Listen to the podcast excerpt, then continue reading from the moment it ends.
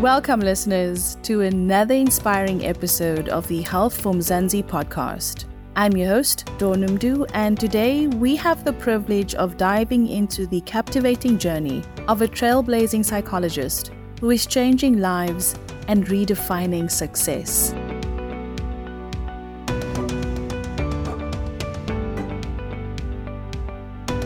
Joining us is the incredible Sherlinka Naidoo, a counseling psychologist based in Johannesburg. Her story is not just one of professional accomplishments, but a narrative woven with challenges, perseverance, and a profound commitment to community well being. As we explore Sherlinka's journey, we learn about her unique name, derived from Sanskrit, meaning to inspire all that is positive in life. She candidly reveals the hurdles she's faced on her path to becoming a psychologist, emphasizing the transformative power of failure and the importance of interpreting it as a stepping stone towards fulfillment. Listening to her story was truly enlightening, and I sincerely hope it brings you as much joy as it did for me.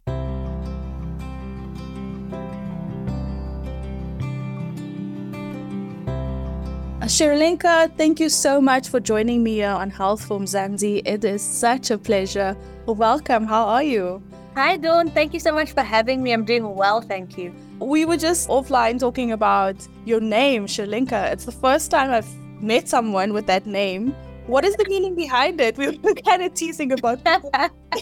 Thanks so much for the question. It's a very unique name. I have also not met a fellow Sherlinka. The meaning is actually Sanskrit and it means to inspire all that is positive in life. And so it's quite appropriate for what I do as a psychologist. But we were joking offline saying that it sounds very similar to Sri Lanka, the country. So I've had that sort of mispronunciation my whole life. It's been a journey with the name in itself. yeah, pretty awesome, I think, at least. Happy to know the first Sri Lanka in my lifetime. Happy to have that place in your life. Yeah. So you're a counseling psychologist, and we'll get more into your work later.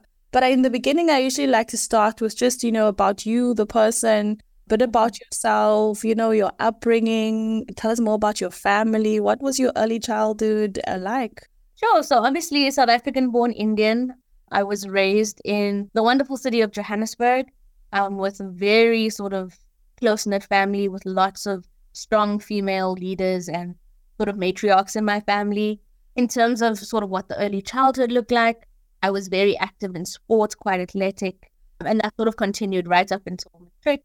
So very energetic, very curious little girl. Always would ask the question, why? Why, why, why, why, why? And I guess that's perhaps testament to even where I find myself today, which is a very long academic journey to becoming a psychologist in terms of you know key experiences or moments from your past that really you know shaped who you are today you spoke about the woman in your life then. Were there any practices and just thinking around life that they shared with you that really made you who you are today?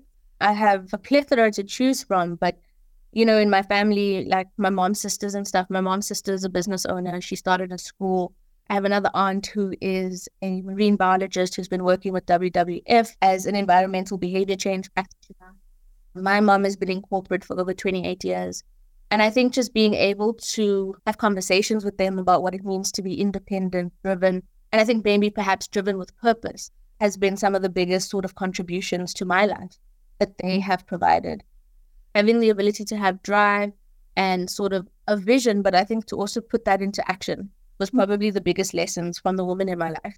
Now, besides your name and kind of linking that to your current passion, Ria, what else inspired you to become a psychologist? So, firstly, thank you for your questions because they were very introspective and it required me to sort of dig deep in sort of understanding some of my choices after sort of accomplishing the dream of becoming a psychologist. As I left high school, it was clear that I wasn't going into sort of the top five. I call them the big five Indian professions, right? So engineering, doctor, lawyer, accounting, IT.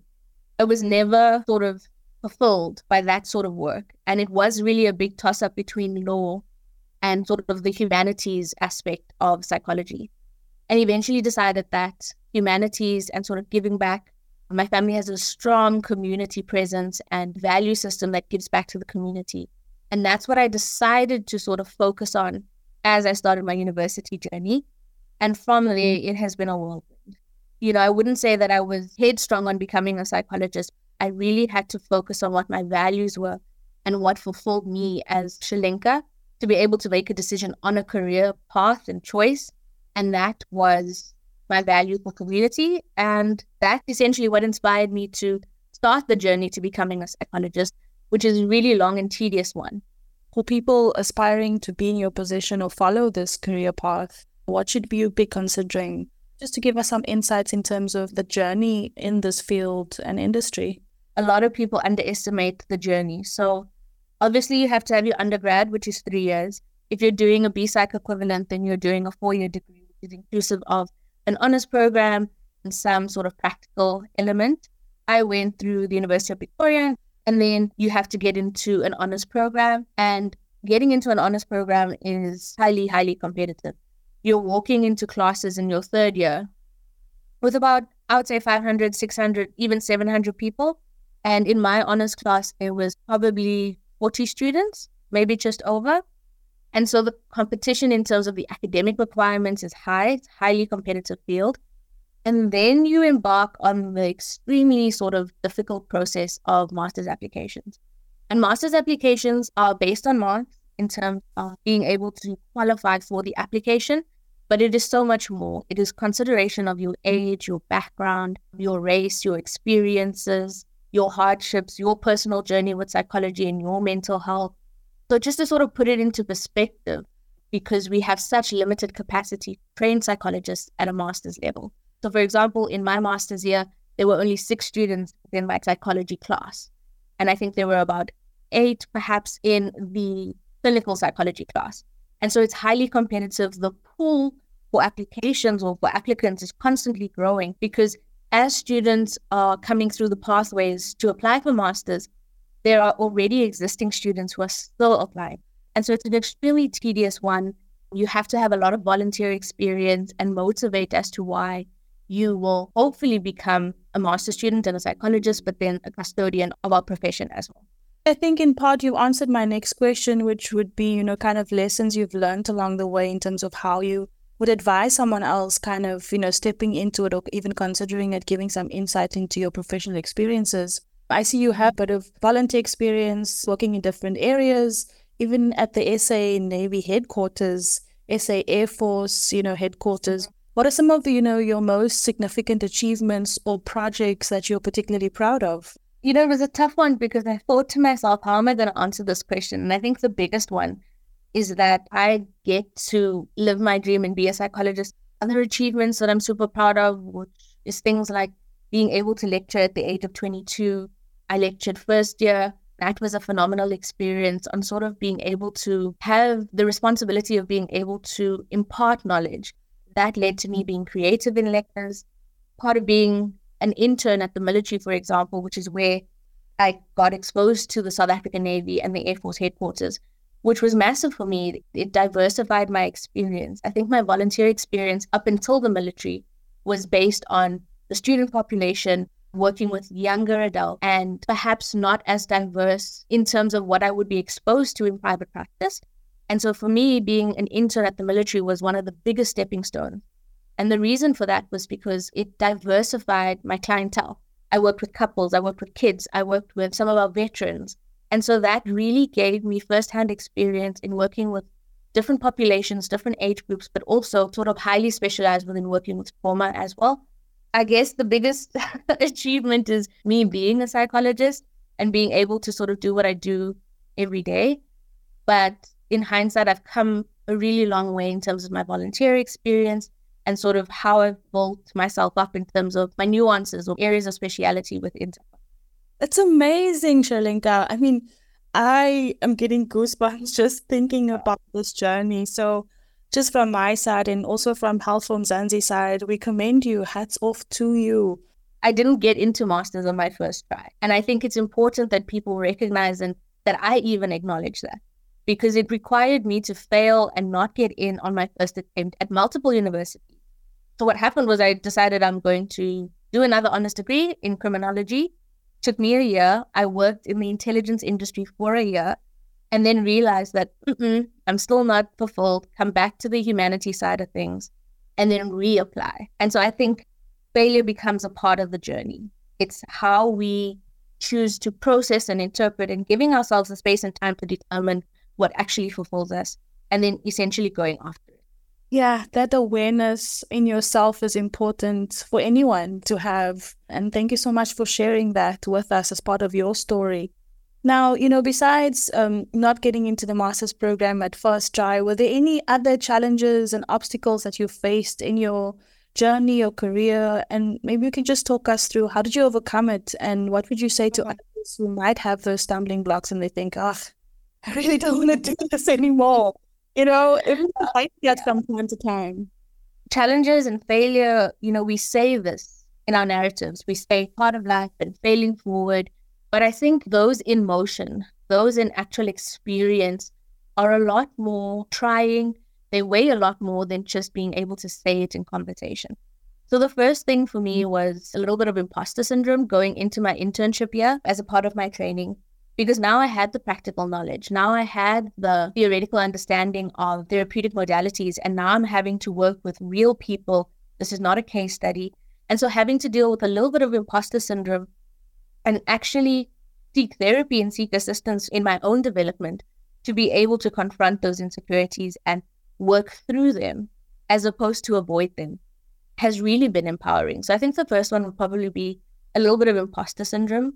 And I guess the second challenge as I move into, or I'm now in private practice, is how do I do the business side?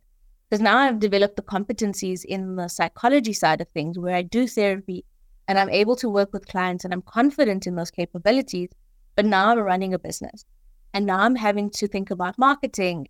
So I guess that has been a big challenge. And something that's helped me in that or coping with that challenge is understanding that there is a difference between working in your business versus working on your business. And working in the business for me is the therapy, you know, group supervision, touching base with colleagues. But working on my business is how do I market? How do I network effectively?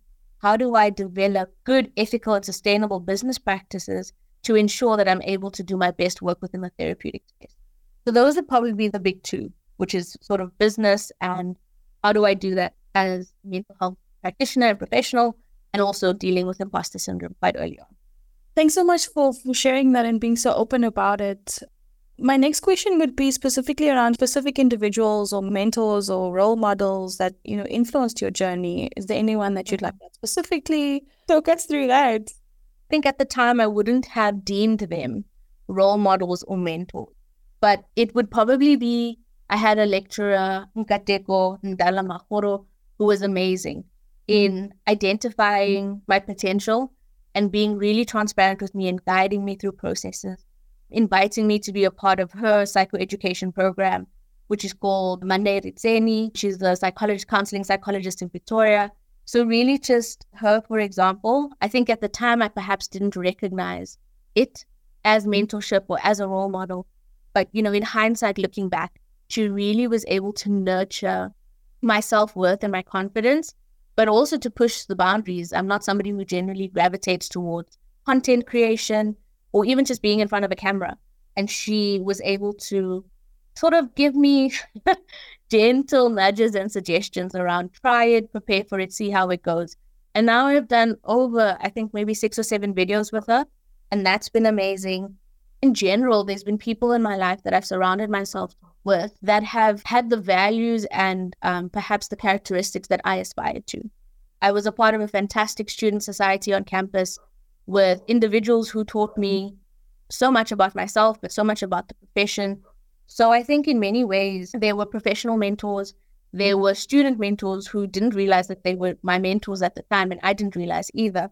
And I think obviously the biggest one and probably the most cliche, but the most meaningful to me would be my mom. My mom has unconditionally supported me in my journey, in my failure, and essentially been the pillar of strength in reapplying for masters, starting a business, guidance. So I've been really blessed to have a couple, and again, females, to assist in my development in the woman that I am today. Shout out to your mama. That's a very big one for me. Yeah, I probably don't tell her enough. I love that. Shout out to all yeah. the in your life. Really awesome to be able to chat to you. And we're nearing the end of, you know, our conversation for today. And I usually mm-hmm. you know, find out more about your aspirations for the future, you know, both personally and professionally. Where do you mm-hmm. see yourself in the next five to 10 years, inshallah? Professionally, it would be probably to complete my doctorate. I would love to complete my doctorate, but I've made a promise to myself that I won't complete my doctorate until I have a clear project in mm-hmm. mind with regards to what do I want to bring as a psychologist into the field of psychology. And so I think for me, I'm toying with the idea of like a sports program that has sort of wider reach than your one on one therapy. So the first would just be a PhD that has impact, that has community at its heart. How I determine what that topic is or what that area of focus is will time will tell. So professionally a doctorate, I think personally to be able to sort of seek this work-life balance and hold space not only for my clients but to be able to do that sustainably well for myself.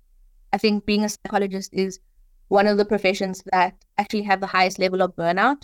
And so I'm really looking at developing healthy and sustainable, even mindfulness around my own space and my own ability to do what I do for as long as I do, as well as I do. Linka, thank you so much for your time. Um, I usually also just like to ask my guests to share a message okay. to their fellow healthcare professionals to be able to, you know, just continue doing what you do day to day. The impact and the contributions all of you have is uh-huh. we do what we do to be able to celebrate our health heroes. In many spaces, we are necessary, but I also think in the context of South Africa, we are essential. And I think it becomes important for us as custodians of our professions to try our best to make this accessible. I'm particularly referring to psychology, but I think in many ways to be able to ensure that our country and our people are able to access the power that is therapy in my eyes, holding the values really high in terms of what I think our country should stand for, which is being able to ground that in non racialism, non sexualism, and just be able to really embrace diversity. And I think walking the journey of mental health practitioners or even just medical professionals.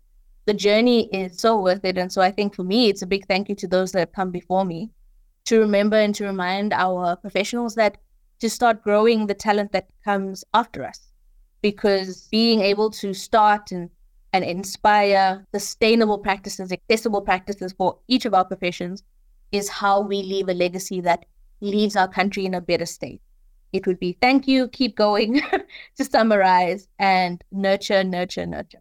So, how do we reach out to you, um, your business? Um, how do we contact you for people who might want to know more about what you do and, and your work in the healthcare sector? LinkedIn is probably the easiest way to get a hold of me. So, Sherlinka Naidoo would be a LinkedIn page. Um, I do have a website, shalinkanaidu.psychology.com, which people could reach out to me on. And that has all my information with regards to like emails and WhatsApp numbers, business accounts. That would be the easiest way to get a hold of me. And, you know, sort of looking forward to possible further collaborations with you, Dawn, but with possible clients. I'm just really keen to sort of be a chaser and a seeker of opportunities. So thank you so much for this opportunity, Dawn. It has been fantastic.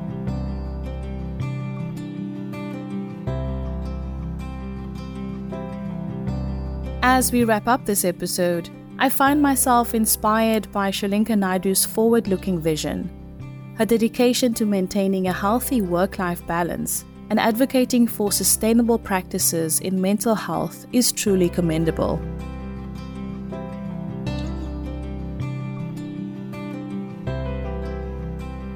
We hope her remarkable journey has left you inspired and eager for more uplifting stories in the healthcare sector.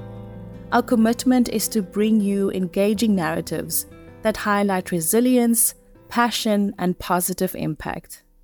Be sure to subscribe to the Health for Mzansi podcast so you never miss an episode. Remember, you can also read more on Sherlinka's journey by visiting www.foodformzansi.co.za. From me, Do Numdu, our technical producer Megan van de Vent, and the rest of the hashtag Team Food for Mzansi, until next time, stay inspired.